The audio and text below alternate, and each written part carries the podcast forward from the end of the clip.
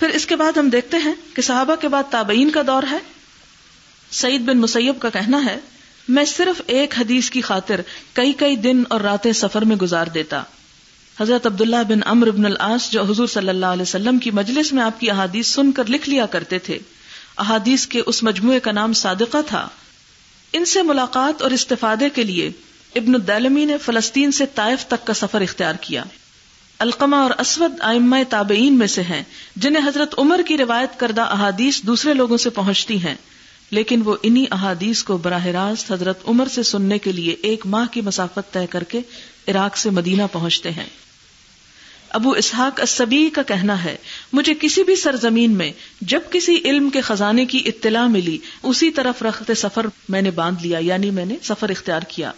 مکھول کہتے ہیں کہ طلب علم کی خاطر میں نے ساری زمین کی خاک چھان ماری دمشق کے رہنے والے یہ تابعی صرف ایک مسئلے کی تحقیق میں اپنے سفر کی رداد یوں بیان کرتے ہیں کہ میں بنو حزیل کی ایک خاتون کا مصر میں غلام تھا جب اس نے مجھے آزاد کیا تو میں نے مصر میں جو علم میسر تھا وہ حاصل کیا پھر حجاز کا سفر کیا وہاں بھی پوری تسلی کرنے کے بعد عراق روانہ ہو گیا اور اس وقت تک وہاں سے نہ نکلا جب تک سب کچھ نہ پا لیا پھر شام ہو لیا اور مسلسل تحقیق میں مصروف رہا اور یہ ساری کوششیں نبی صلی اللہ علیہ وسلم کی نفل نماز کو جاننے کے بارے میں تھی کہ آپ کے نوافل کیسے تھے اور کتنے تھے ایک مسئلے کی تحقیق کے لیے کہاں کہاں گھوم پھر رہے ہیں آج ہم نے یہ طریقہ چھوڑ دیا غیروں نے اپنا لیا وہ ایک بات کی تحقیق میں ملکوں ملکوں کا سفر کرتے پھرتے ہیں حضرت حسن بسری بھی کاب بن اجرا سے صرف اتنی بات جاننے کے لیے بسرا سے کوفہ کا سفر کرتے ہیں کہ جب آپ صلی اللہ علیہ وسلم کے ساتھ ہدیبیہ کے سال عمرہ کے لیے جا رہے تھے اور کسی تکلیف کی وجہ سے آپ نے سر مڈانے کا فدیا دیا تھا پوچھتے ہیں کہ وہ کیا فدیا تھا تو جواب اس کا تھا ایک بکری یعنی ایک بکری لفظ سیکھنے کے لیے وہ بسرا سے کوفہ سفر کرتے ہیں کیونکہ اس دور میں نہ فون تھے نہ فیکس تھے نہ انٹرنیٹ تھے نہ کتابیں تھیں نہ ہی ٹیپ ریکارڈر تھے نہ کسیٹس تھی نہ سی ڈیز تھی کچھ بھی نہیں تھا لہذا انسانی ایفرٹ ہی سب کچھ تھی اور وہ ان ساری کوششوں کے ساتھ علم کے لیے نکلے آج ہمارا حال کیا ہے کہ سب کچھ ہمارے گھروں میں رکھا ہوا ہے اور ہمیں پڑھنے کی توفیق ہی نہیں اور یہ حقیقت ہے کہ جب تک ایک ماحول میں اثر نہ ہو انسان سیکھ نہیں سکتا امام زہری اپنی زندگی کے پینتالیس سال فورٹی فائیو ایئر اس علم کے سیکھنے میں گزارتے ہیں اس لیے کہ وہاں ایک ایک حدیث کو جاننے کے لیے آپ کو مہینے مہینے کا سفر کرنا پڑتا ہے تو جب تک آپ چالیس پینتالیس سال نہیں لگائیں گے آپ جمع کیسے کر سکیں گے ہمارے لیے تو اللہ نے بڑی سہولت کر دی کہ قرآن ایک والیوم میں جمع ہے احادیث مختلف کتابوں میں جمع ہے ہم کیا اتنا بھی نہیں کر سکتے کہ بیٹھ کے ان کو پڑھ ہی لیں ان کو یاد ہی کر لیں ہم اللہ کو کیا منہ دکھائیں گے کیا عذر کریں گے کیا بہانا کریں گے کہ یار اب اتنی بھی ہمارے میں ہمت نہ تھی پھر اسی طرح آپ دیکھیں کہ نہ صرف یہ کہ سفر کی مشقتیں بلکہ بھوک کی مشقتیں بھی کاٹی ہمیں تو مشکل یہ ہو جاتی ہے کہ اگر ہماری مرضی کا کھانا نہ ملے یا ہماری پسند کی چیز نہ ملے تو ہمیں ہنگامہ کھڑا کر دیتے گھروں میں بھی ایسا ہی کرتے لیکن وہاں کیا تھا کہ بسا اوقات صرف پانی پہ بھی گزارا کیا گیا ابو حاتم الرازی جو رے ایران کا ایک شہر تھا یہاں کے رہنے والے تھے کہتے ہیں کہ طلب علم کے لیے سفر میں نے شروع کیا میرے سارے پیسے ختم ہو گئے میں نے باری باری اپنے کپڑے بیچنا شروع کر دیے حتیٰ کپڑے بھی ختم ہو گئے صرف پہننے والے جوڑے کے سوا کچھ نہ رہا کھانے کے لیے کچھ نہ بچا لیکن اس کے باوجود میں مسلسل علماء کے پاس حاضر ہوتا رہا شام کو جب اپنے ٹھکانے پہ لوٹتا تو بھوک کی شدت مٹانے کے لیے پانی پیتا رہتا اور صبح بھوکی کی حالت میں نکل کھڑا ہوتا علم تو اس طرح حاصل کیا گیا اگر آپ اچھے کھانا کھانا چاہتے ہیں اچھی غذا حاصل کرنا چاہتے ہیں تو پھر آپ کے گھروں کی آرام دہ زندگی آپ کے لیے بہت اچھی ہے ہو سکتا ہے کہ آپ بہت دور دراز سے سفر کر کے آتے ہوں روز اور آپ کو ناشتے کا گھر میں پراپر موقع نہ ملتا ہو ہو سکتا ہے واپس جاتے جاتے آپ کو شام ہو جائے اور دوپہر کا کھانا آپ کو آرام دہ میز پہ بیٹھ کے نہ ملے لیکن یہ یاد رکھیے کہ یہ ایک سال کی جو قربانی ہوگی اس کا ایک ایک چیز اللہ تعالیٰ لکھ رہے ہیں اور اس سب کی آپ کو جزا بھی دیں گے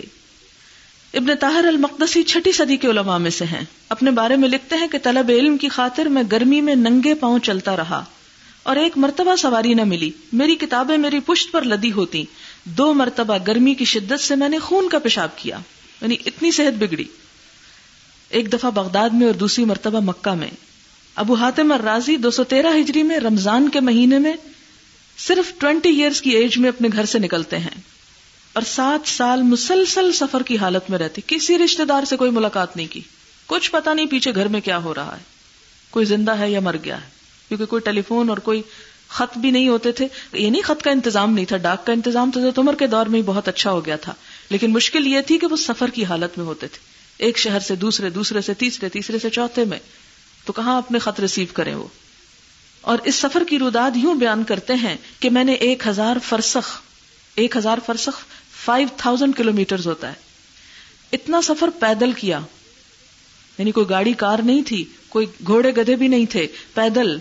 متعدد بار کوفا سے بغداد مکہ سے مدینہ کا سفر بحرین سے مصر مصر سے رملہ رملہ سے بیت المقدس اسکلام تبریہ دمشق ہمس انتاکیہ ترسوس اور پھر ہمس ان سب علاقوں میں میں پیدل چلتا رہا اور ہمس دوبارہ اس لیے آیا کہ مجھے ابھی ابو الیمان سے کچھ احادیث سننا تھی پھر کام مکمل ہونے کے بعد ہمس سے بیسان روانہ ہو گیا وہاں سے رقا اور وہاں سے دریائے فرات کے راستے بغداد پہنچا میرا یہ تمام سفر پیدل تھا سواری مجھے میسر نہ تھی شوق علم راہ جنون کے مسافر ابو حاتم اور راضی اپنے ایک اور سفر کا حال یوں بتاتے ہیں کہ مدینہ میں داؤد الجعفری سے استفادہ کرنے کے بعد ہم تین لوگ جن میں سے ایک مروروز کا رہنے والا دوسرا نیشا پور کا رہنے والا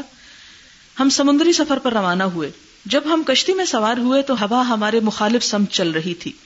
ہم مسلسل تین ماہ تک سمندر ہی میں رہے ہمارا راہ بھی ختم ہو گیا تو ہم کسی ساحل پر اتر گئے اور کئی دن تک پیدل چلتے رہے یہاں تک کہ کھانے پینے کا سارا سامان بالکل ختم ہو گیا پھر بھی تین دن مزید ہم نے بھوک پیاس کی حالت میں اپنا سفر جاری رکھا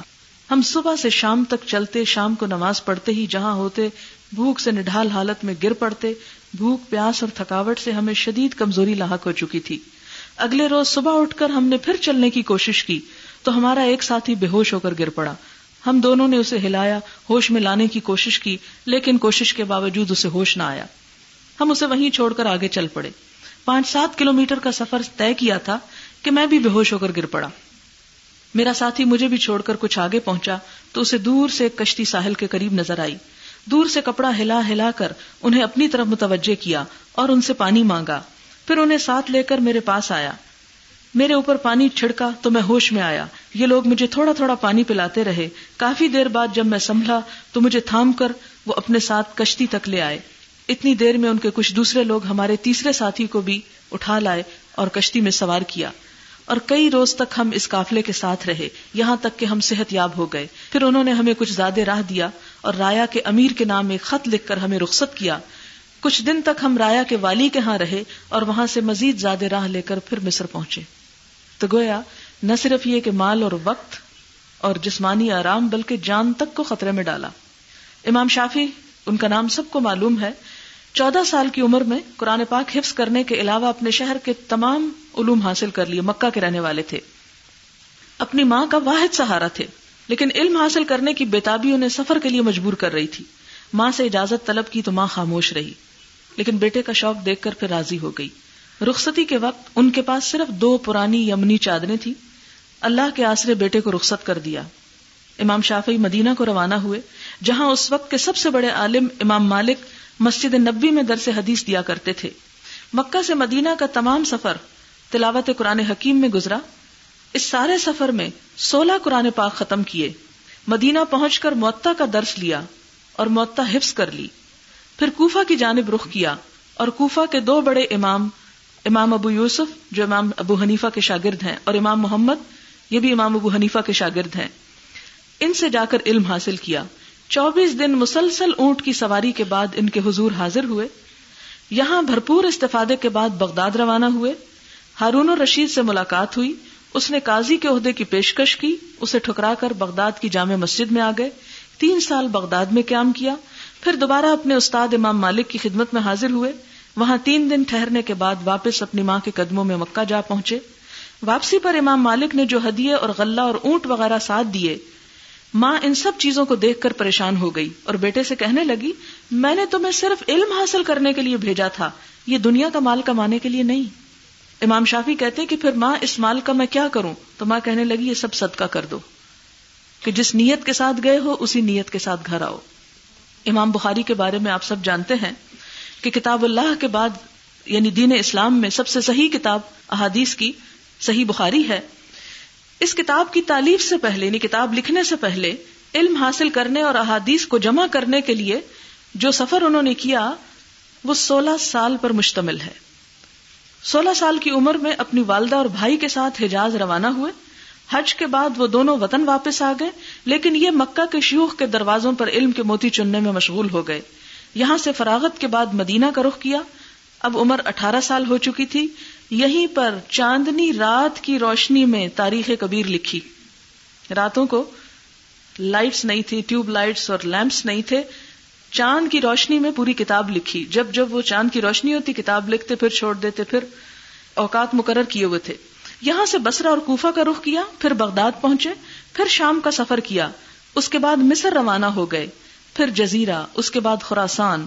اقتا مرو بلخ ہرات نیشا پور رے جبال ان سب علاقوں کا سفر کیا ایک ہزار استادوں سے فیض حاصل کیا سولہ سال کی طویل مدت میں بخاری شریف کو لکھا کوئی حدیث اس وقت تک نہ لکھتے جب تک غسل نہ کر لیتے دو نفل نہ پڑھ لیتے اور جب حدیث کی صحت کا یقین ہو جاتا تو اسے کتاب میں لکھتے یہ تمام مثالیں کس بات کی علامت ہیں اس بات کی علامت ہیں کہ علماء امت نے جو کوششیں کی اور جو محنت کی وہ آج ہمارے پاس ایک محفوظ حالت میں بھی ہے اور ہمارے لیے ایک رہنما بھی ہے کہ ہمیں بھی آج وہی کوششیں کرنی ہے اور اس سنت کو زندہ کرنا ہے اسی لیے ہم دیکھتے ہیں کہ حضرت داؤد علیہ السلام کا کال ہے کہ طالب علم سے کہہ دو کہ لوہے کی لاٹھی اور لوہے کے جوتے بنا لے یہاں تک کہ لاٹھی ٹوٹ جائے اور جوتے پھٹ جائیں یعنی اتنا سفر کرو اور اتنی محنت اور کوشش کرو کہ سمجھو کہ تمہیں علم اسی وقت آیا جب یہ دونوں چیزیں ختم ہو گئیں پھر اسی طرح حضرت عبداللہ بن عباس کہتے ہیں میں نے علم حاصل کرنا شروع کیا حضرت عبداللہ بن عباس حضور صلی اللہ علیہ وسلم کے چچا زاد بھائی ہیں تو علم کا بڑا حصہ انصار سے ملا میں ان میں سے کسی صحابی کے گھر جاتا اور معلوم ہوتا کہ وہ سو رہے ہیں تو میں اپنی چادر اپنے سر کے نیچے رکھ کر ان کے دروازے پہ لیٹا رہتا یہاں تک کہ وہ زہر کی نماز کے لیے باہر نکلتے تو فرماتے اے رسول اللہ صلی اللہ علیہ وسلم کے چچا زاد بھائی آپ کب سے یہاں انتظار کر رہے ہیں میں عرض کرتا کافی دیر سے وہ فرماتے آپ نے بہت برا کیا آپ نے مجھے اطلاع کیوں نہ دی میں عرض کرتا میری خواہش یہ تھی کہ آپ اپنا سارا کام پورا کر کے باہر تشریف لائیں یہ علم حاصل کرنے کا ایک ادب ہے یعنی علم حاصل کرنے میں استاد کا احترام لازم ہے ہمارا ایک مشہور محاورہ ہے با ادب با نصیب بے ادب بے نصیب لہذا عبداللہ بن عباس جو آپ دیکھیں کہ خاندانی اعتبار سے علمی اعتبار سے کوئی معمولی چیز نہیں تھے حضور صلی اللہ علیہ وسلم کے فرسٹ کزن تھے لیکن جب آپ صلی اللہ علیہ وسلم کی وفات کے بعد کچھ لوگوں نے علم کے میدان میں قدم رکھا اسے جمع کرنے کے لیے اسے اکٹھا کرنے کے لیے تو یہ ان خوش نصیبوں میں شامل تھے جن جن صحابہ کے پاس علم تھا ان کے پاس جا کر سیکھنے کے لیے اتنی آجزی کہ ان کے دروازوں پہ بیٹھے رہتے تھے جیسے بھکاری ہوتا ہے بھکاریوں کی طرح بیٹھے رہتے تھے کہ جب وہ نکلیں گے تو ہمیں کچھ سکھائیں گے دروازہ تک نوک نہیں کرتے تھے کہ ان کو اذیت نہ ہو آج ہمارے معاشرے میں علم اس لیے ختم ہو گیا ہے کہ علم سکھانے والوں کی عزت اور ادب اور احترام کچھ نہیں رہا اس کی بنیادی وجہ یہ بھی ہے کہ ہمارے ہاں علم وہی علم ہے جس سے دنیا حاصل ہو سکے جن کو ہم علم کہتے ہیں ایجوکیشن جسے کہتے ہیں وہ اس لیے ہوتی ہے کہ اس کے بعد اچھی جاب اچھی نوکری اچھا مقام رتبہ حاصل ہو لہذا جن سے وہ سیکھتے ہیں ان کو بس ایک میڈیم صرف سمجھتے ہیں اور وہ جو اسلام نے علم کا علم والوں کا اور طالب علموں کا ادب اور احترام سکھایا وہ ختم ہو کر رہ گیا اب اس میں ہمارے سامنے حضرت عبداللہ بن عباس کی مثال ہے حضرت ابو مسلم نے ایک مرتبہ فرمایا اگر میں حضرت عبداللہ بن عباس کے ساتھ نرمی سے پیش آتا تو ان سے بہت علم حاصل کر لیتا لیکن چونکہ میں آجزی نہیں کرتا تھا اس لیے میں ان کے علم سے محروم رہ گیا بعد میں پچھتاتے تھے پھر کہتے ہیں میں حضرت عروا بن زبیر کے گھر پہنچ کر دروازے پہ بیٹھ جاتا اگر میں چاہتا تو اندر جا سکتا تھا لیکن ان کی عظمت مجھے اندر جانے سے روکتی تھی حضرت عبداللہ بن عباس فرماتے ہیں کہ جب رسول اللہ صلی اللہ علیہ وسلم کا وصال ہوا تو میں نے ایک انصاری ساتھی سے کہا اور نبی صلی اللہ علیہ وسلم کے صحابہ سے جا کر علم حاصل کر لیں کیونکہ ابھی ان کی تعداد بہت ہے اس انصاری نے کہا اے ابن عباس بڑے تعجب کی بات ہے بھلا لوگوں کو تمہاری ضرورت کیسے پڑ سکتی ہے جبکہ صحابہ کی ایک بڑی جماعت موجود ہے چنانچہ وہ تو چھوڑ کر چلا گیا لیکن میں مسائل میں لگا رہا وہ باہر نکلتے تو فرماتے اے رسول اللہ صلی اللہ علیہ وسلم کے چچا زاد بھائی آپ کیسے آئے آپ پیغام بھیج دیتے تو میں آپ کے پاس آ جاتا مگر میں جواب دیتا کہ میرا آپ کی خدمت میں حاضر ہونا ہی برحق ہے پھر میں ان سے حدیث سنتا یہاں تک کہ وہ زمانہ آیا کہ لوگ میرے گرد جمع تھے اس انصاری ساتھی نے دیکھا تو بولا یہ نوجوان مجھ سے زیادہ عقل مند نکلا کہ میں اس غلط فہمی میں رہا کہ اور لوگ موجود ہیں مجھے کیا مشکل پڑی ہے کہ میں محنت کروں لیکن ہر پہلو کے بعد جب تک ینگر جنریشن اس علم کو حاصل نہیں کرتی اور آگے نہیں بڑھاتی تو آہستہ آہستہ وہ روایات ختم ہونے لگتی ہیں پھر اسی طرح علم حاصل کرنے کے لیے استاد کے احترام کے ساتھ ان لوگوں کا احترام بھی ضروری ہے جو آپ کے ساتھ علم حاصل کرنے کے لیے نکلے ہیں کیونکہ جب تک آپ آپس میں خیر خواہی محبت اور نرمی کا معاملہ نہیں کریں گے اس وقت تک آپ پوری طرح اس علم سے فائدہ نہیں اٹھا سکیں گے قرآن اور دین کے علم کا ایک مزاج ہے جب تک وہ مزاج پیدا نہ ہو تو اس وقت تک وہ مقصد اور منزل حاصل نہیں ہوتی لہذا اس مزاج میں کچھ چیزیں آتی نمبر ایک نیت کا خلوص نمبر دو اس راہ کی کوشش نمبر تین استاد کا احترام نمبر چار اپنے ساتھ کے طالب علموں کا احترام اور محبت اور خیر خواہی اور نمبر پانچ وہ ماحول جس کے اندر ہم ہیں اس ماحول کا احترام اسی لیے جب آپ یہاں پر موجود ہیں تو آپ کے لیے لازم ہے کہ اس ادارے کے اصول ضوابط قواعد کا احترام کریں ان کی پابندی کریں اگر آپ اس ڈسپلن کی خلاف ورزی کریں گے ہمیں نقصان کم پہنچے گا آپ کی ذات کو نقصان زیادہ پہنچے گا آپ وہ کچھ حاصل نہیں کر سکیں گے جس کے لیے سب کچھ تکلیفیں اٹھا کے یہاں پہنچے یہ احترام لازم ہے آپ کے لیے یعنی اس جگہ کا احترام جہاں پر آپ بیٹھے ہیں اور ادارے دیواروں سے نہیں بنا کرتے ادارے انسانوں سے بنتے ہیں اور کچھ نظم و ضبط اور قواعد سے بنتے ہیں نظم و ضبط ہماری اسلام کی بنیادی روح اور شناخت ہے آپ دیکھیں کہ پانچ وقت کی نماز ہمیں کیا سکھاتی ہے مردوں کے لیے جیسا کہ آپ جانتے ہیں کہ پانچ وقت کی نماز میں جماعت ہوتی وہ ڈسپلن سکھاتی ہے نا کہ ایک لائن میں کھڑے ہو جاؤ ایک امام کی بات مانو اس کی ماتحتی قبول کرو یعنی اگر ہزار لوگ بھی نماز پڑھ رہے ہیں تو امام کتنے ہوتے ہیں ایک ہوتا ہے نا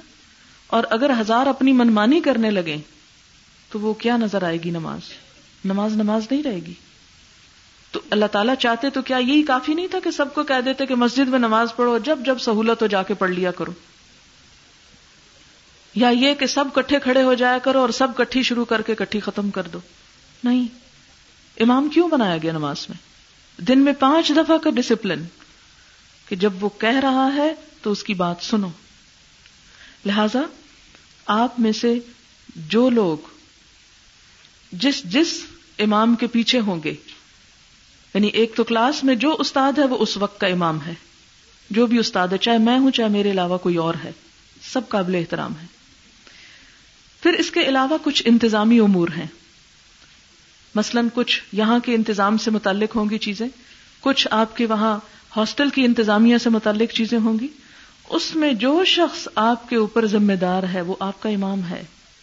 امام عثمانوں میں میں لے رہی ہوں کہ آپ کا وہ رہنما ہے آپ کے اوپر ایک امیر ہے اور اس امیر کی اطاعت آپ پر لازم ہے نبی صلی اللہ علیہ وسلم نے جو اسلام کے اندر نظم و ضبط قائم کیا اس نظم و ضبط کا یہ حصہ ہے اور جیسے کہ قرآن پاک میں بھی آتا ہے عطی اللہ و اتی الرسول و اول المرمن کم اللہ کی اطاعت کرو رسول کی اطاعت کرو اور ان لوگوں کی جن کے سپرد کام کیے گئے ہیں اول العمر وہ اول المر خواہ آپ کے گروپ انچارج ہوں خواہ آپ کے ہاسٹل وارڈن ہوں یا ادارے کی انتظامیہ کا کوئی شخص ہو جو بات آپ کو وہ کہتا ہے آپ کو وہ ماننی ہوگی صرف اسی صورت میں آپ نہیں مانیں گے جب آپ اسے قرآن اور سنت کے خلاف پائیں اور اس کے لیے بھی آپ دلیل لائیں کہ یہ آپ کا حکم جو یہ قرآن اور سنت کے خلاف ہے ماننے کے قابل نہیں اس لیے مجھے اجازت دیجیے کہ میں اس سے الگ ہو جاؤں سورت انور میں آتا ہے کہ مومن تو وہ ہوتے ہیں کہ جب کسی اجتماعی کام میں ہوتے ہیں تو وہ بغیر اجازت نہیں جاتے اجازت لے کر نکلتے ہیں لہذا کوئی شخص اپنی مرضی سے چھٹی نہ کر بیٹھے کسی کو لیٹ آنے کی اجازت نہیں کسی کو منمانی سے کلاس چھوڑنے کی اجازت نہیں کسی کو منمانی کر کے ٹائم ٹیبل اور ڈسپلن کی خلاف ورزی کی اجازت نہیں جب اتنا بڑا گروپ ہو تو اس کو سنبھالنا بہت مشکل ہو جاتا ہے اگر ہر شخص منمانی شروع کر دے پھر اسی طرح آپ دیکھیں کہ جیسے کہ میں نے پہلے یہ بتایا کہ یہ ادارہ کسی انسان کا نہیں ہے یہ میرا نہیں ہے یہ آپ سب کا ہے اور ہم سب میں بھی اللہ کی رضا کے لیے اور آپ بھی اللہ کی رضا کے لیے ہم یہاں جمع ہوئے ہیں لہذا اس ادارے میں ہم خا جھاڑو لگا رہے ہیں یا ہم کلاس میں بیٹھے سبق پڑھ رہے ہیں یا کچھ لکھ رہے ہیں جو کچھ بھی کر رہے ہیں ہم سب عبادت کی حالت میں ہیں یعنی اس کے لیے اگر آپ اس انوائرمنٹ کو صاف ستھرا رکھتے ہیں تو آپ اللہ کے گھر کو صاف رکھے ہوئے کہ اللہ کا ذکر ہوتا ہے یا اللہ کے دین کو پڑھا پڑھایا جاتا ہے اسی میں لازمی بات یہ ہے کہ صفائی کا خاص خیال رکھیں کبھی ایسا نہ ہو کہ مونگ پھلی کھائے اور چھلکے نیچے پھینک دیں یا کوئی اور چیز کھائے اور اس کو آپ یہاں پر ادھر ادھر پھینک کے اور ضائع کر دیں پھر اسی طرح کوئی چیز آپ خراب ہوتے دیکھیں ٹوٹتے ہوئے دیکھیں نقصان ہوتے ہوئے دیکھیں تو آپ یہ نہ کہیں کہ ہمارا کام نہیں ہو تو انتظامیہ کا کام ہے وہ خود ہی دیکھ لے اور کر لے کوئی بھی چیز آپ ایسی دیکھیں کہ جو ناپسندیدہ ہے اور نہیں ہونی چاہیے وہ ہماری ذات کے اندر ہو یا کسی مٹیریل چیز سے یعنی کرسی میز سے وابستہ ہو یا کسی دروازے سے یا دیوار سے آپ اس کے بارے میں اپنی سجیشن دینا اپنی رائے دینا نہ بھولیں اس کے لیے ہم باہر ایک سجیشن باکس رکھتے ہیں یہاں بھی اور وہاں ہاسٹل میں بھی تو بجائے اس کے کہ آپ اس پر برہم ہوتے رہیں کوڑتے رہیں غصہ کرتے رہیں آپس میں تبصرے کرتے رہیں غیبت کرتے رہیں سب سے بہترین حال یہ کہ جو بات آپ محسوس کریں اسے لکھیں اور لکھ کر سجیشن باکس میں ڈال دیں اور پھر آپ دیکھیں کہ اس پر ایکشن ہوتا ہے یا نہیں اور لکھنے کے ساتھ اپنا نام لکھنا نہ بھولیں کیونکہ بعض اوقات ایک سجیشن آپ کی پرسنل رائے ہوتی ہے تو اس پر سب لوگوں کو پابند کرنے کی بجائے آپ ہی کو جواب دینا ضروری ہوتا ہے پھر اسی طرح صفائی میں صرف اپنی کرسی یا اپنے نیچے کی چیز کی صفائی نہیں اپنے جسم کی صفائی بھی انتہائی ضروری ہے آپ کو معلوم ہے کہ نبی صلی اللہ علیہ وسلم نے مسجد میں لسن اور پیاز کھا کر منع کیا ہے آنے سے کیوں اس لیے کہ ملائکہ کو اذیت ہوتی ہے یہاں پر جب آپ قرآن پڑھتے ہیں تو کیا یہاں ملائکہ نہیں ہوتے ہوتے ہیں حدیثی سے پتا چلتا ہے کہ ملائکہ سایہ کرتے ہیں اگر آپ کے منہ سے آپ کے جسم سے آپ کی کسی بھی چیز سے آپ کے جرابوں کے پسینے کی اسمیل کسی بھی چیز سے جب اذیت ہوگی تو مجلس کی برکت ختم ہو جائے گی لہذا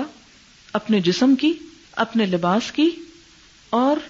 اپنے سے متعلق ہر چیز کی صفائی آپ کا لازمی حصہ ہونا چاہیے کیونکہ اسلام میں تہارت تمام مذاہب کے مقابلے میں بہت ضروری چیز ہے کیا فرمایا گیا کہ اتہور شطر المان پاکیزگی آدھا ایمان ہے اس چیز کا خاص خیال رکھیں پھر اسی طرح ٹائم ٹیبل جو ہے وہ باہر لگا دیا گیا ہے ہمارے ہاں سب سے پہلے گروپ ڈسکشن ہوتی ہے اس میں پچھلے دن کا سبق سنا جاتا ہے کہ کل جو آپ نے کیا اس کو یاد کتنا کیا اور اس پر گریڈنگ بھی ہوتی ہے پھر اس کے بعد تجوید کی کلاس ہوگی قرآن پاک کو صحیح طور پر پڑھنے کی اس کے بعد گرامر ہے اور یہ بھی روزانہ ہے اس میں بھی آپ کو گرامر صرف برائے گرامر نہیں پڑھائی جائے گی اسے قرآن سے ریلیٹ کیا جائے گا مثلا ناؤن اگر آپ کو پڑھایا جاتا ہے اسم تو آپ کو پہچان ہو کہ قرآن میں کون کون سے اسم ہیں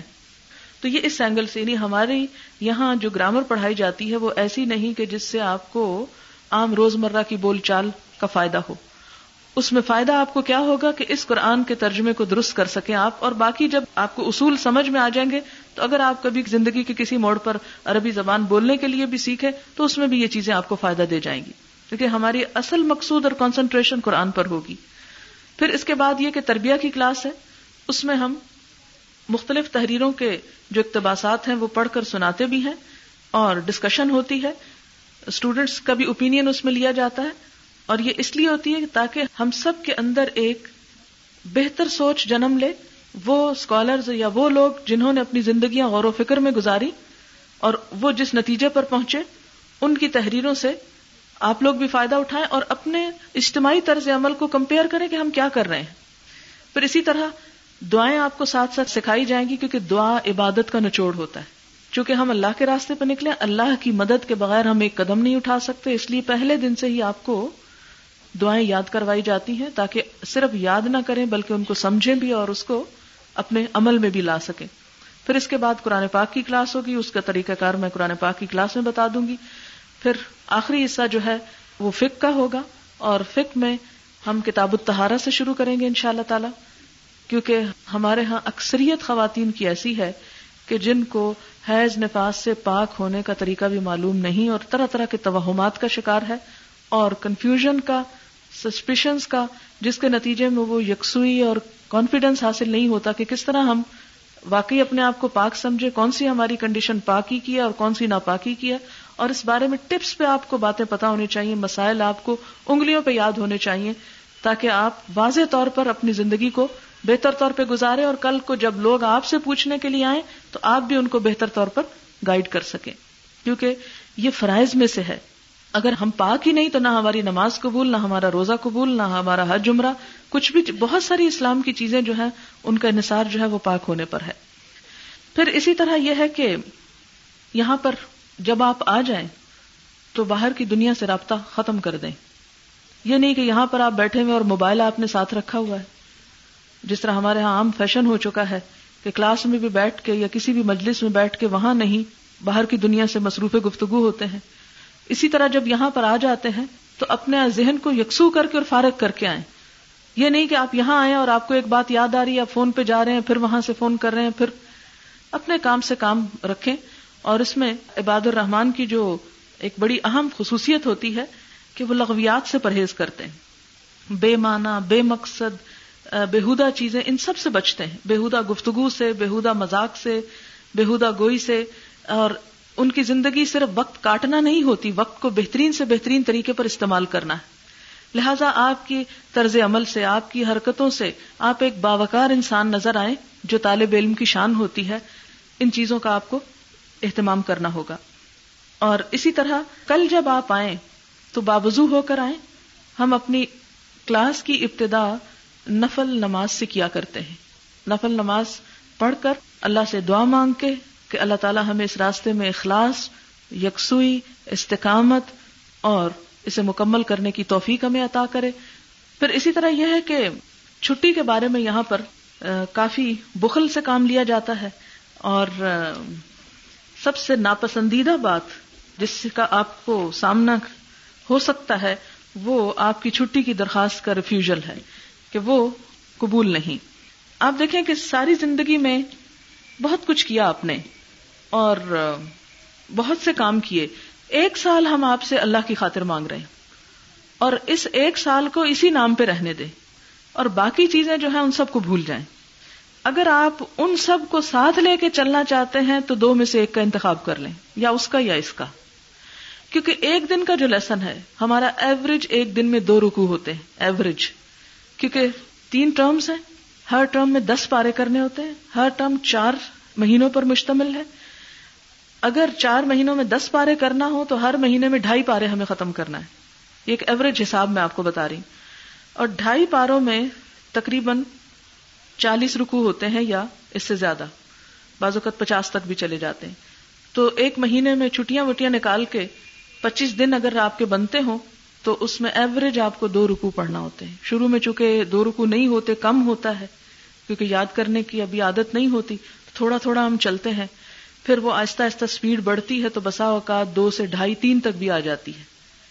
اگر آپ ایک دن ڈھائی رکو مس کر گئے دو رکو مس کر گئے تو اگلے دن وہ ساتھ لگانا آپ کے لیے بہت مشکل ہو جائے گا وہ کچا رہ جائے گا آپ کو اور پھر بعض لوگوں کا خیال ہوتا ہے اچھا ہم کسی سے نوٹس لے لیں گے آپ جس سے لے رہے ہیں آپ کو کیا معلوم کہ اس نے سن کے صحیح بھی لکھا ہے یا نہیں لیکن علم اس طرح حاصل نہیں ہوا کرتا اس کے لیے ضروری ہے کہ آپ یہاں بھی حاضر ہوں اور یہاں سے جانے کے بعد پڑھیں پڑھنے کے بعد سنائیں اور ہر پارے کے ختم ہونے پر ساتھ ہی آپ کا ٹیسٹ ہوا کرے گا اور اس ٹیسٹ میں جہاں الفاظ کا معنی آپ کو معلوم ہونا چاہیے وہاں اس کے ساتھ ساتھ آپ کو جو کچھ پڑھا اس کی انڈرسٹینڈنگ بھی ہونی چاہیے کیونکہ آپ کو آگے پڑھانا ہے اگر آپ کو ہی سمجھ نہیں آیا تو اس کا مطلب ہے کہ آپ آگے بھی غلط ٹرانسمٹ کر رہے ہیں تو اس لیے کیئرفلی آپ کو یہ کام کرنا ہوگا اسی طرح طالب علم کے لیے یہ بھی ضروری ہے کہ وہ اپنی ڈائٹ کو کوشش کرے کہ سادہ رکھے تاکہ پورے پروسیجر میں کوئی چیز خلل انداز نہ ہو ایسی چیزیں مت کھائیں کہ آپ کا پیٹ خراب ہو ایسی چیزیں مت لیں کہ جس سے آپ کو بار بار وضو کی ضرورت پیش آئے یہ باتیں شاید آپ کو بہت اچھی نہ بھی لگے لیکن میں اس لیے یہ کہہ رہی ہوں کہ یہ حصہ ہے تعلیم کا اگر ان چیزوں کا اہتمام نہیں کریں گے تو دوسری طرف آپ یکسوئی کے ساتھ کام نہیں کر سکیں گے گھر جا کر ہمیں پڑھنے کے لیے کیا ٹائم ٹیبل رکھنا چاہیے یہ تو ہر شخص اپنی سہولت کے مطابق بنا سکتا ہے ہاسٹل کا ہم ایک خود بناتے ہیں ضروریات کو مد نظر رکھتے ہوئے اور اس کی پابندی بھی کرواتے ہیں باقی لوگ جو ہیں وہ اپنی مرضی کے مطابق جو چاہیں کریں ہمیں اس سے غرض ہے کہ آپ نے کام کیا ہے ہمیں اس سے نہیں کہ آپ نے کب کیا ہے اور ایک کہ کلاس میں اٹینٹولی بیٹھیں یہ نہ ہو کہ آپ رات کو جاگتے رہیں اور صبح سوتے رہیں اور کلاس میں بھی آ کے سوئیں ایسا ٹائم ٹیبل نہ بنائیے گا جیسے ابھی بات ہوئی کہ دل کے اوپر کلام نازل ہوا تو کچھ کام انسان اپنی زندگی میں عقل کے مشوروں سے کرتا ہے اور کچھ دل کے مشوروں سے کام ہوتے ہیں اور خواتین کے کاموں میں تو دل کا بہت ہاتھ ہوتا ہے جیسے خواتین کہتی میرا فلاں کام کو بہت دل کر رہا ہے میں نے یہ ڈش تمہارے لیے بہت دل سے بنائی ہے میرا فلاں کام کو بالکل دل نہیں کر رہا تو یہ کوئی بری بات نہیں ہے کیونکہ کلام اللہ جو ہے اللہ تعالیٰ کا کلام وہ بھی دلوں پر نازل ہوا ہے اور آج بھی جو قرآن کی جو تعلیمات ہے وہ دل کے اوپر اثر انداز ہوتی ہیں اور جب دل بدلتا ہے تو پھر انسان بدل جاتا ہے تو جیسے کہ آپ کو ڈاکٹر صاحبہ نے بتایا اس طرح کے کچھ اپنے جذبات تاثرات کے ان کو پورے سال میں کیا پیش آیا ان کو یہ سفر پورا کس طرح لگا الہدا کے ایک سال کا اس کے لیے میں مبینہ شاہ کو یہاں پر بلاتی ہوں وہ یہاں پر آ کر آپ کو بتائیں گے میرا نام مبینہ ہے میں ہاؤس وائف ہوں میرے ماشاءاللہ تین بچے ہیں ایجز ایٹ سکس اینڈ جب میں داخلہ لیا تھا تو میرا بیٹا ڈیڑھ پونے دو سال کا تھا چھوٹا اور میں نے ایڈمیشن اس طرح لیا کہ مجھے کسی نے اپنے ختم قرآن پہ بلایا انوائٹ کیا اور میں وہاں گئی تو مجھے بہت اچھا فیل ہوا میرے جو فیلنگز وہاں اس وقت ہال میں ہوئی تھیں وہ زندگی میں کبھی نہیں ہوئی تھیں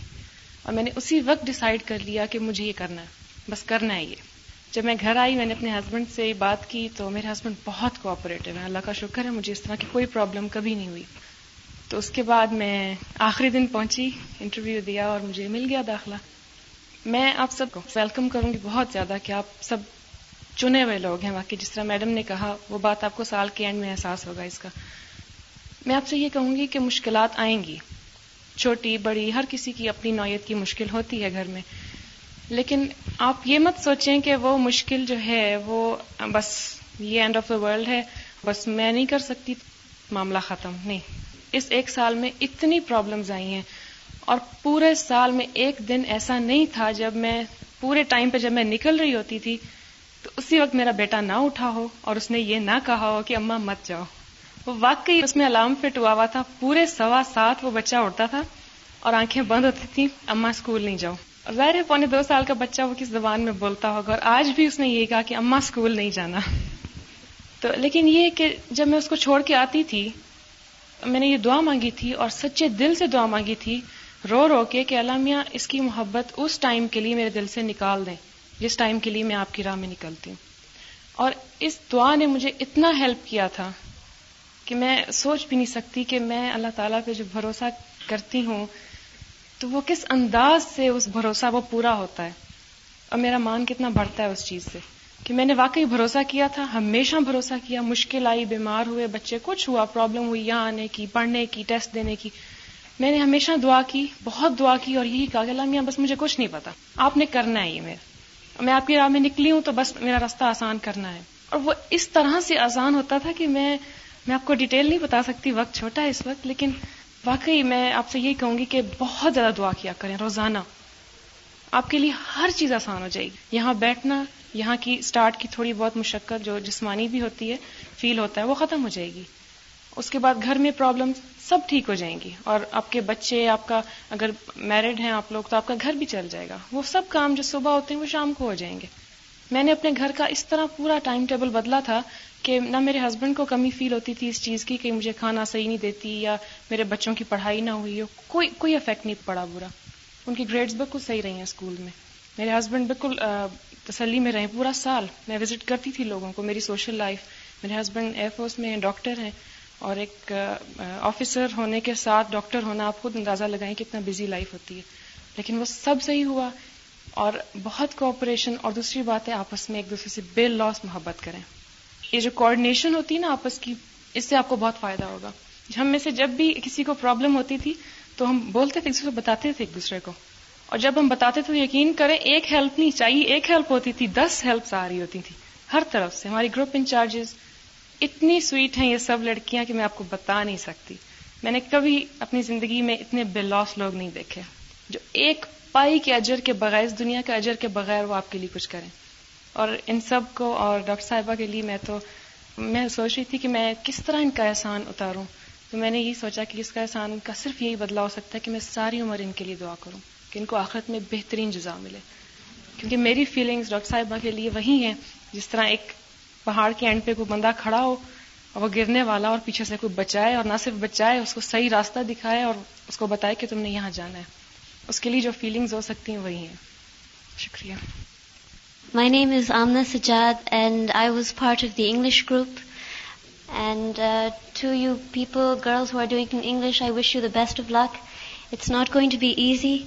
but I'm very happy that you came. I thought that I would be jealous to see all of you sitting in our seats, but I'm so happy to see so many people. The hall is filled. So it's such a good feeling to know that you all will also spread the light of Islam in your lives and in your houses, the way it came into our lives and our houses. I'm not like the rest of the students here. I've been trying to do this course for 3 years now. I took admission with the second batch, but because of certain uh, problems, personal problems, not problems of the course, because of those problems, I kept uh, having to drop out and rejoin and drop out and rejoin, but I was determined to finish. But uh, I still haven't finished it, but I intend to, inshallah, very soon. The only reason that I thank Allah that um, these problems came in my life after I joined Al-Huda, because if they had come in my life before, I wouldn't have known how to handle them. But because of the guidance that I got at Al-Huda, I was able to use that practically in my problems. And alhamdulillah, I haven't drowned. I'm still afloat. I'd like to tell you about my favorite experience and my most valuable lessons at Al-Huda. I found them in my hadith course. All of you will have you own favourite courses and your own courses where you feel you really gained mind was the Bukhari course کچھ ان شاء اللہ you are will do after اما one I have few words of advice for you I got married during a course please many of you do not get married during a course madam advise me very much but I was emotional I was excited and marriage is for a be the biggest occasion of of a girl's life Don't make that mistake. Please learn from my experience. If you have marriage plans this year, 1 year is nothing. Put them off until this course is finished. Do not get married. Get married, not this year. Um, another important thing I want to say to you, and I'm saying this from my heart out of what I've seen from other students, is that when Madam teaches us the Quran, we feel great respect for her. So much so that she's teaching us the words of Allah and we begin to fear her. And when we begin to fear her, we begin to distance ourselves from her. Now, madam is somebody we have so many good things to learn from, not just from her personal life. And you cannot learn those things if you become afraid of her and if you distance yourself from her. Madam has robe. She has a certain effect on you. That's good. That'll keep your respect. But respect does not mean that you become scared یہ آمنا کو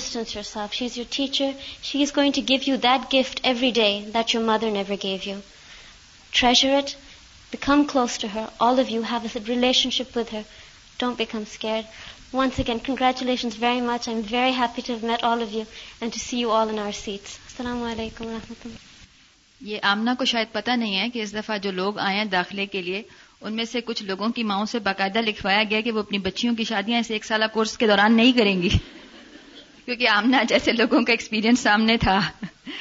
ہم اب یہاں پر دعوت دے رہے ہیں فاطمہ کمال زئی کو وہ آ کر کچھ اپنے تاثرات کے بارے میں آپ کو آگاہ کریں گی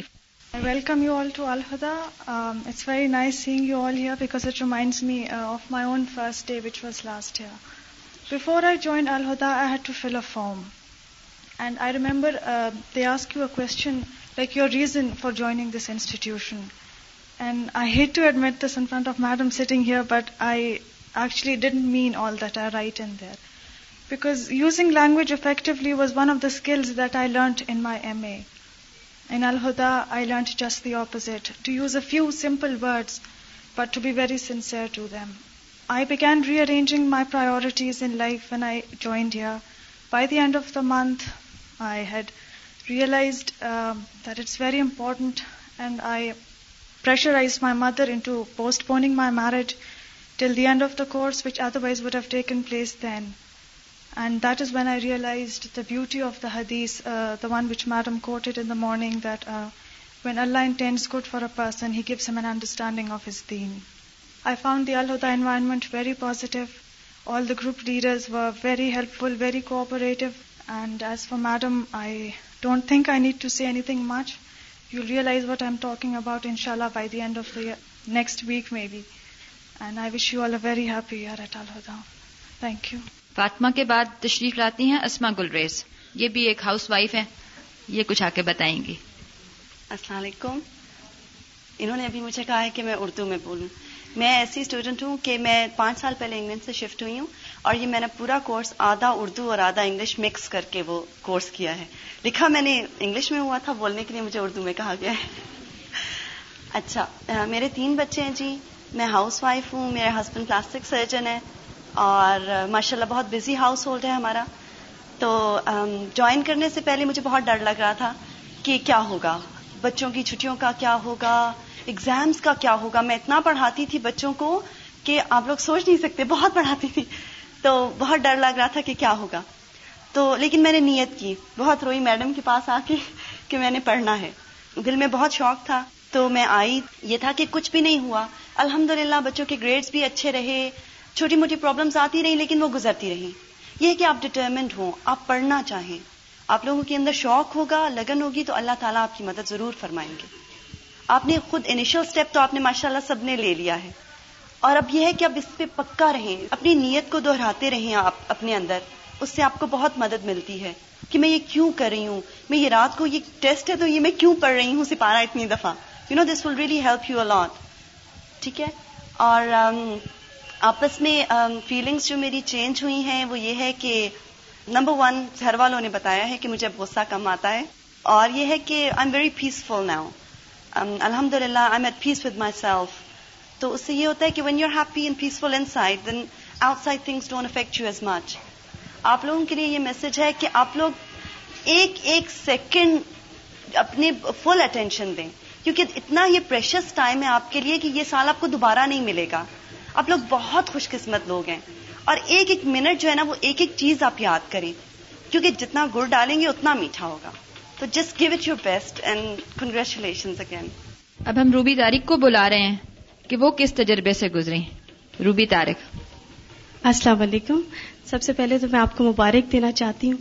اور آپ لوگ بہت خوش قسمت ہے کہ اللہ تعالیٰ نے آپ کو اپنے کام کے لیے چن لیا ہے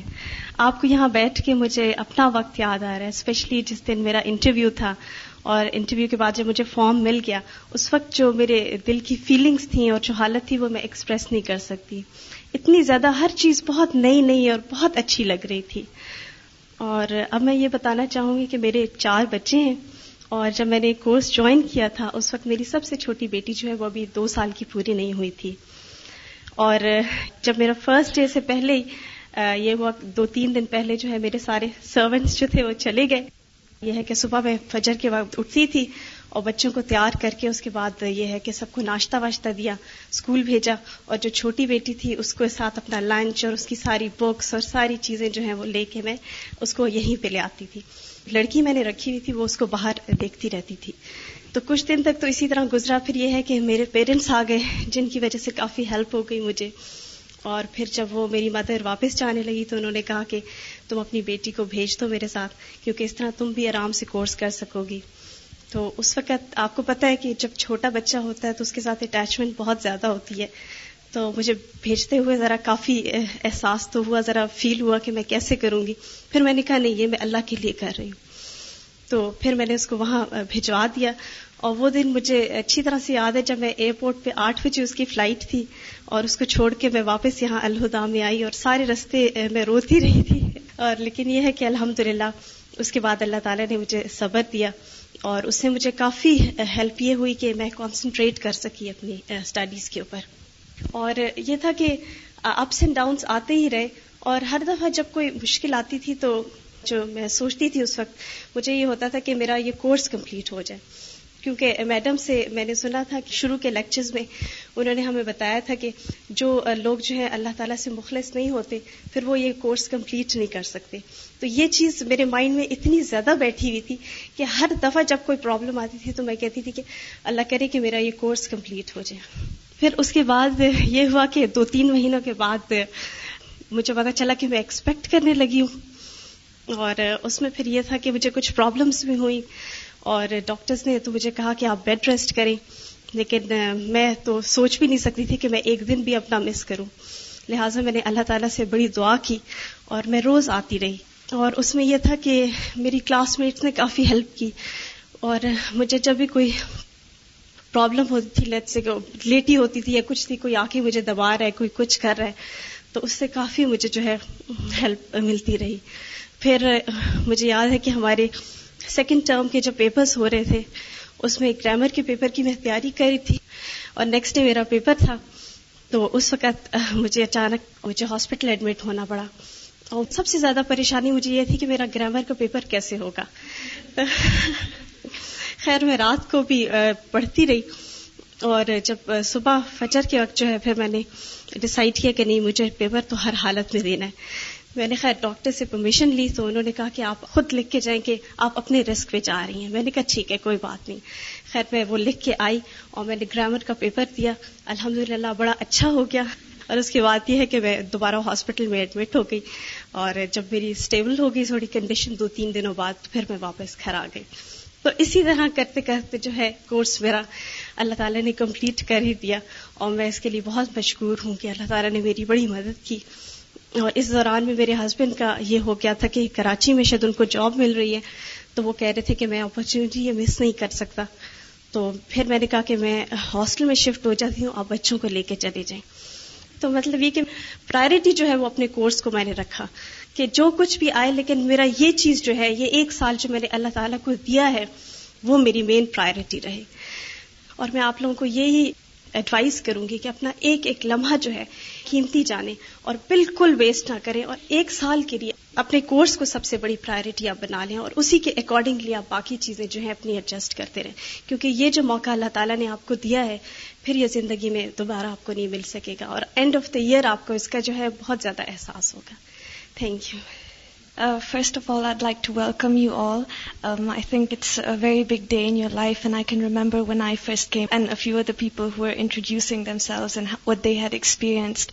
And um, perhaps I don't remember a lot then, but now I remember a lot of things.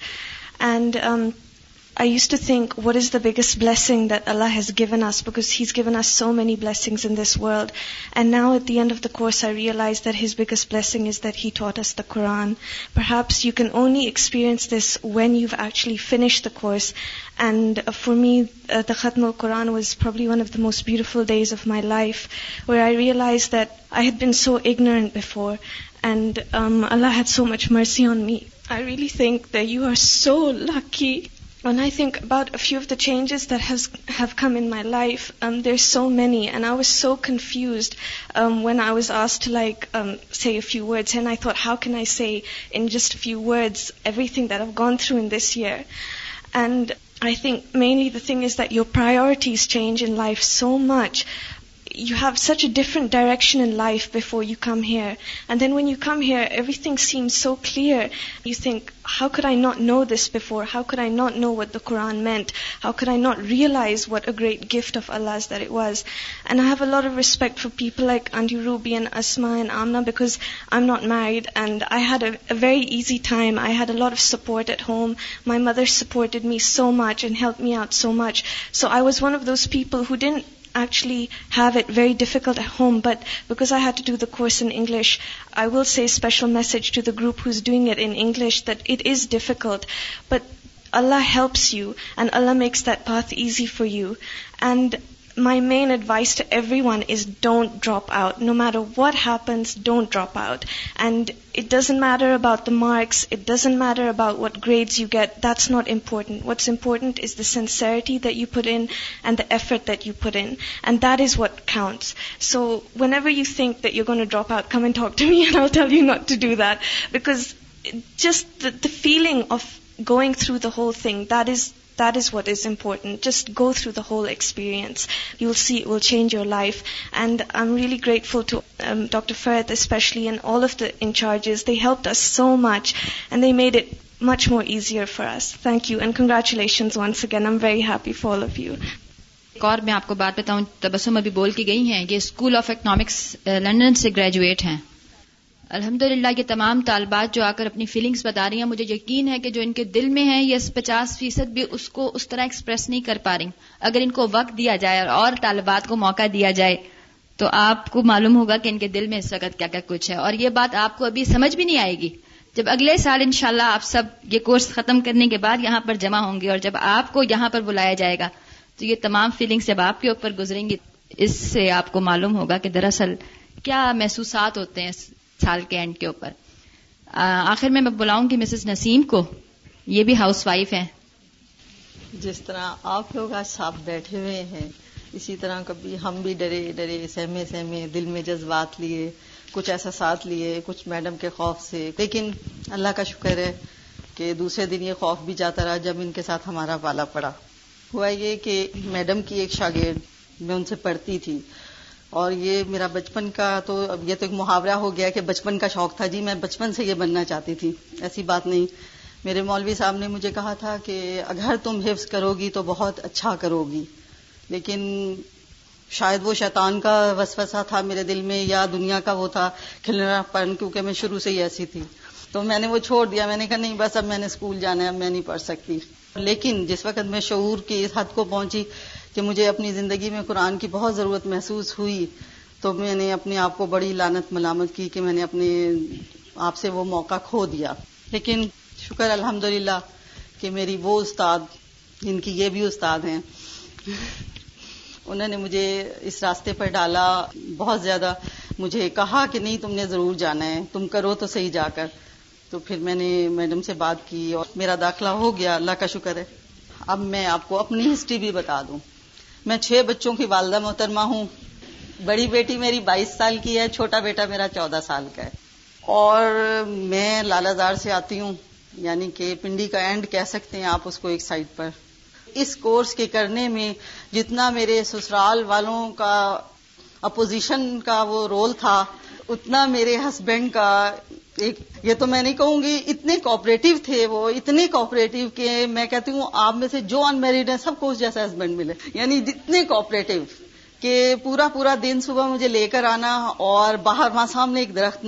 آپ نکلیں گے دیکھے گا اس کے نیچے وہ ہیں موجود ہیں جس وقت دیکھیں آپ پورے دو بجے تک پونے دو بجے تک وہ موجود ہیں ان کو اجر اللہ دے گا میں تو نہیں کچھ دے سکتی میں تو بلکہ یہی جا کے کہتی ہوں آج آپ نے کچھ نہیں اچھا پکا کے رکھا میں کیا کروں میں بھوکھی آئی ہوں مجھے کچھ کھلا دو جب بھی مجھے یہ ہوتا تھا ایک دو بیچ میں مجھے ایسی فیملی پرابلم بچوں کی آپ کو پتا ہے جوان بچوں کی مائیں بڑی ہو جاتی ہیں بہرحال ایک دو پرابلم آئی میں نے کہا میں چھوڑ دیتی ہوں بس اب میں نہیں کروں گی تو میں نے اپنی کلیگز ہیں اور میری کلیگز مجھ سے اتنی محبت کرتی ہیں کہ میں آپ کو بتا نہیں سکتی وہ لفظ نہیں ہے میرے پاس کہ جتنے ان لوگوں نے مجھے محبت دی اس ایک سال کے اندر تو انہوں نے کہا نہیں کچھ ہو جائے تمہاری پرابلمز اپنی جگہ لیکن تم نے چھوڑنا نہیں ہے بہرحال اور پھر ہوتا یہ تھا کہ جب میں گھر جاتی تھی تو میڈم کے جو تفسیر کے دوران مومن مشکل سے نہیں گھبراتا اور مومن مطلب جو ان کے ورز ہوتے تھے وہ میرے کانوں میں ایسے گونجتے تھے میں چکر ہے کہ ان لفظوں نے بھی میرا بڑا حوصلہ بلند کیا بہرحال اس کے بعد جب ہم یہاں آ گئے تو جو سب سے بری چیز پہلے مجھے لگی باقی کورس مجھے مجھے گرامر نہیں اچھی لگی میں کبھی انگلش اردو کی گرامر میں نہیں اچھی رہی تھی تو یہ عربی لیکن تبسم بازی کے پڑھانے کا انداز تو انہوں نے بہت اچھا پڑھایا اللہ کا شکر ہے اور وہ بہت الحمد مجھے جتنا میری استطاعت تھی مجھے آ گئی الحمد ہماری اتنا اللہ تعالیٰ نے آپ لوگوں کو بھی چن لیا اور آپ بھی ہمارے اس سفر میں شامل ہو گئے جو کہ اللہ تعالیٰ کا لشکر کہلاتا ہے یہاں آنے کے بعد یہ پتہ چلا کہ مجھے اب کرنا کیا ہے پہلے تو یہی تھا صبح اٹھے روٹین میں بچوں کو اسکول بھیجا کالج بھیج کا صفائی کی برتن دھوئے یہ مطلب گھریلو کاموں میں لیکن اب اندازہ ہوتا ہے کہ کیا کرنا ہے اور اتنی زندگی کہاں ہم نے ویسٹ کی ویسٹ کہوں گی میں تو ٹھیک ہے گھر سنبھالنا یا اولاد کو تربیت کرنا بھی ایک کام ہے لیکن اللہ کے لیے کچھ نہیں کیا اور انشاءاللہ اللہ تعالیٰ یہاں آنا آپ کے لیے بھی مبارک ثابت کرے محنت سے کام کریں ہماری عمر سے دیکھیں کہ ہم نے اس عمر میں کر لیا تو آپ تو ماشاءاللہ ینگ ہیں اور کر سکتے ہیں بہرحال میں آپ کو مبارکباد پیش کرتی ہوں یہاں آنے پر اور اتنے اچھے استاد ملنے پر شکریہ سب سے پہلے میں آپ کو مبارکباد دیتی ہوں آپ واقعی بہت خوش قسمت ہیں لوگ مجھے خاص طور پر جو نوجوان لڑکیاں ہیں ان پر بہت رشک آتا ہے کہ اس عمر میں یہ قرآن سیکھ لیں گی ہم نے اتنی دیر اتنی غلطیاں کر کے زندگی میں پھر اس مقام پر پہنچے مجھے بہت کتابیں پڑھنے کا شوق تھا اور ہمیشہ میں اس نیت سے پڑھتی تھی تزکیہ نفس کے لیے میں نے بیس سال تک کتابیں پڑھی لیکن جو میں نے میڈم سے سیکھا ہے وہ میرا بیس سال کا مطالعہ ایک طرف اور یہ ایک سال ایک طرف تزکیہ آپ کا کتابوں سے نہیں ہو سکتا یہ بہت بڑی حقیقت ہے کبھی کبھی میں کتابوں میں ایسی چیزیں پڑھتی تھی کہ ڈاکٹر انجینئر سب کچھ پڑھنے کے لیے کسی استاد کی ضرورت ہے تو میں اپنے چاروں طرف دیکھتی تھی کہ کوئی استاد ہو تلاش کرتی تھی لیکن کوئی نہیں مجھے ملتا تھا اور بعض وقت میں بہت روتی تھی کیونکہ کتابیں پڑھتے میں اپنی اصلاح کرتی تھی ہوتی نہیں تھی غلطیوں کا بہت احساس ہوتا تھا لیکن الحمد کہ اب میڈم سے اور قرآن پاک پڑھنے کے بعد اور سب سے بڑی بات یہ ہے کہ اس میں جو الہدا کے معنی ہے محبت اور شفقت سے بلانے والے اس میں کوئی شک نہیں بہت محبت اور شفقت سے پڑھاتے ہیں کہ میرے ساتھ میں درد ہوتا ہے بہت زیادہ کبھی کبھار پڑھنے سے یہ بڑھ جاتا ہے تو بعض اوقات میں ادھر آتی تھی گھر سے بہت سا درد کے ساتھ تو میڈم ایسی اچھی باتیں بتاتی تھیں اور وہ کہتی تھی اس کو ڈائری پہ نہیں دل پہ لکھ لیں تو اس وقت میرے آنکھوں میں آنسو آ جاتے تھے خوشی سے کہ اللہ تعالیٰ کتنا مہربان ہے کہ مجھے سر درد کے ساتھ بٹھایا ہوا ہے اور پھر اس کو خوشی سے میرا سر درد ختم ہو جاتا تھا تو آپ لوگ بہت خوش قسمت ہیں میں آپ سے ایک بات کہوں گی آپ بہت قدر دانی سے پڑھیں جب یہ پڑھانے آتی تھی زبیدہ تو مجھے اسی وقت خیال آ جاتا تھا ایک چھوٹا سا بیٹا یہ چھوڑ کے آئی ہیں ہماری خاطر تو بس ہم کو سب کو میں دیکھتی تھی کہ ہم لوگ کتنے خوش قسمت ہیں کہ ان لوگوں نے ہماری اصلاح کی خاطر یہ ٹائم لگا رہے ہیں جتنی زیادہ قدر دانی ہوگی اتنا زیادہ میں نے دیکھا کہ علم آتا ہے میرے ساتھ میں درد تھا میں زیادہ پڑھ نہیں سکتی تھی اس لیے میں مسلسل دعائیں کرتی رہتی تھی جب گھر سے آتی تھی اس وقت راستے میں بھی کلاس میں بیٹھی رب زدنی علما پڑھنا شروع کر دیتی تھی بس میرا یہی یاد رکھیں آپ ایک تو دعائیں بہت کرنی ہیں مشکلات تو زندگی کا ایک حصہ ہیں وہ اگر آپ نہ بھی پڑھیں اسکولوں میں جب آپ پڑھتے ہیں کالجز میں پھر بھی آتی ہیں تو اس کو محبت سے پڑھیں شکریہ السلام علیکم ورحمۃ اللہ وبرکاتہ میں آدھی انگلش اور آدھی اردو میں بولوں گی Urdu not as good as yours لیکن جب میں یہاں پہنچی تو سب میرے گلے مل رہے تھے اور مجھے اتنی داد دے رہے تھے کہ I come all the way from the United States but really it's not a big deal I really didn't consider it a big deal at all you see میں نیو یارک میں بہت جد و جہد میں تھی اس لیے کہ وہاں دین سکھایا جا رہا ہے because you see America is a melting pot ہر جگہ سے لوگ آئے ہوئے ہیں وہاں اور ہر ایک انسان نے دین کو اپنے خود کے ایک کلچرل جس کو بولتے ہیں اڈلٹریشن سے انٹرپریٹ کیا ہے یو ہیو دا انٹرپریٹیشن ہے ان لوگوں کا انٹرپریٹیشن ہے جو بلائنڈ فالوئنگ آف مدہبس کرتے ہیں ان کا انٹرپریٹیشن ہے جو ٹوٹلی فنیٹسزم میں سلف کا نام استعمال کرتے ہیں ان کا انٹرپریٹیشن ہے جو وہابی کے کیٹیگری میں آتے ہیں جیسے کہ آپ کو معلوم ہے بہت سارے سیکٹس ہیں تو میں ایکچولی اپنے نالج کے کوسٹ میں بہت جگہ ٹریول کیا ہے میں نے انگلینڈ میں کینیڈا میں ہر جگہ لیکن آپ کو پتا ہے کہ جب دین کے علم کی خواہش ہوتی ہے سوائے اللہ کے اور اونلی ٹو پلیز اللہ سبحانہ و تعالی Allah guides you in right way I had gone میں لیکچر کے لیے گئی تھی اور ایک میری اسٹوڈنٹ نے ایک ٹیپ دیا ڈاکٹر فرحت کا اردو ٹیپ اکثر میں اردو ٹیپ سائڈ میں رکھ دیتی ہوں اتنے بڑے بڑے لفظ استعمال ہوتے ہیں they go up like that لیکن ان کی ٹیپ میں نے سنی ماشاء اللہ اب میں زیادہ تعریف نہیں کروں گی تعریف صرف اللہ اور اس کے رسول کی ہے صلی اللہ علیہ وسلم اور تعریف کے قابل یہ ہیں اور یہ سب آپ کو معلوم ہے لیکن ان میں ایک خاصیت میں نے دیکھی جو کہ آپ کو احساس ہونا چاہیے کیونکہ جب یہ نالج لے کے آپ جائیں گی یو ہیو ٹو ریئلائز کہ this source of knowledge is authentic and صحیح اٹس صحیح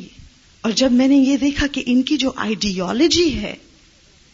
اور اس کے ساتھ ساتھ جو میتھڈالوجی ہے is based not on anything but the Quran and the Sunnah of the prophet علیہ سلاۃ السلام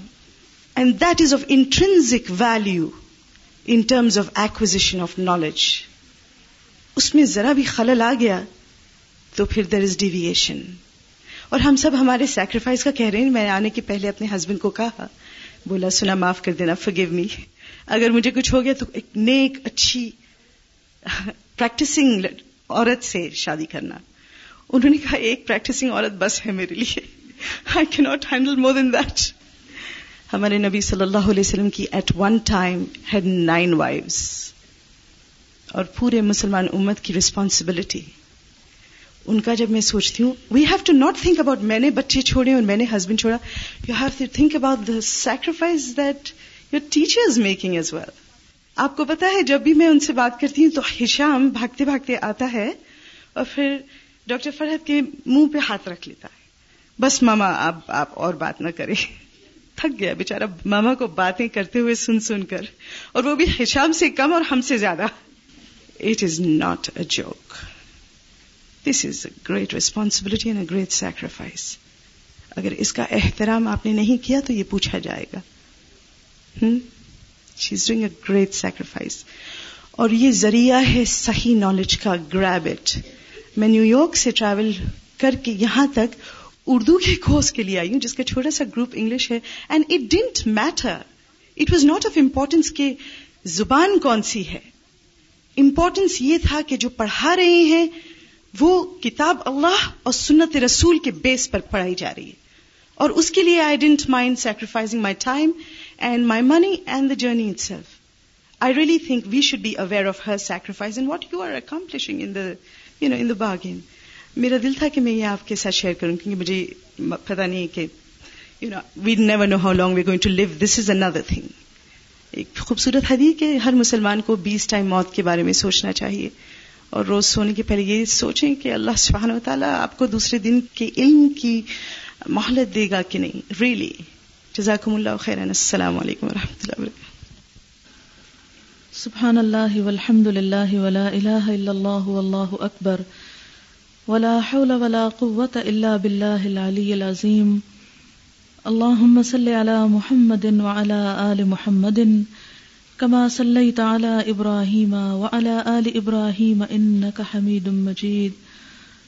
اللهم بارك على محمد وعلى آل محمد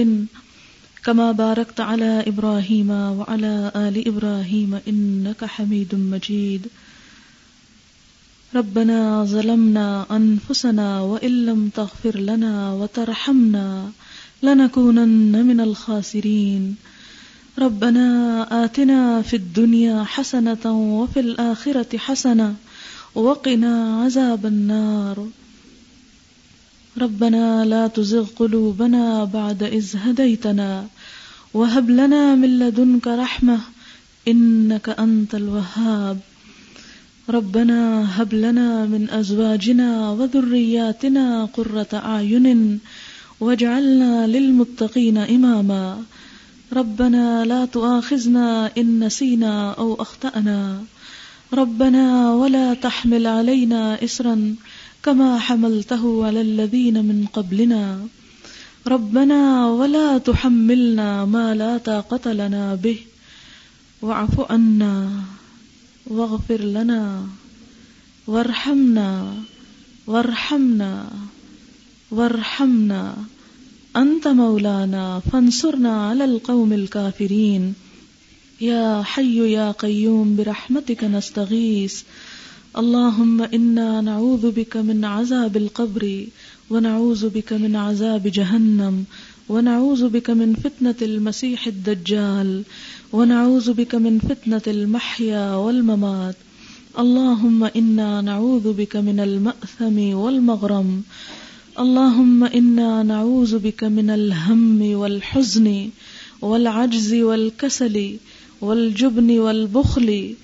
وغلبت الدين وقهر الرجال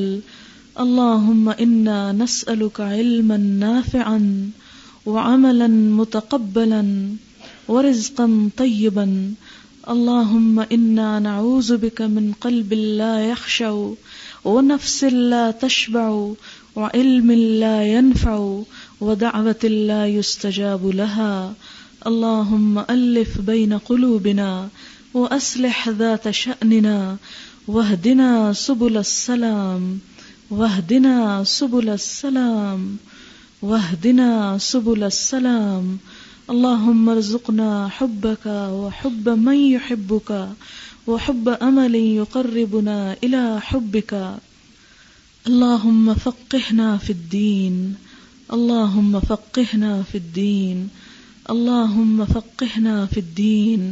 یا حی یا قیوم برحمتک نستغیث یا حی یا قیوم برحمتک نستغیث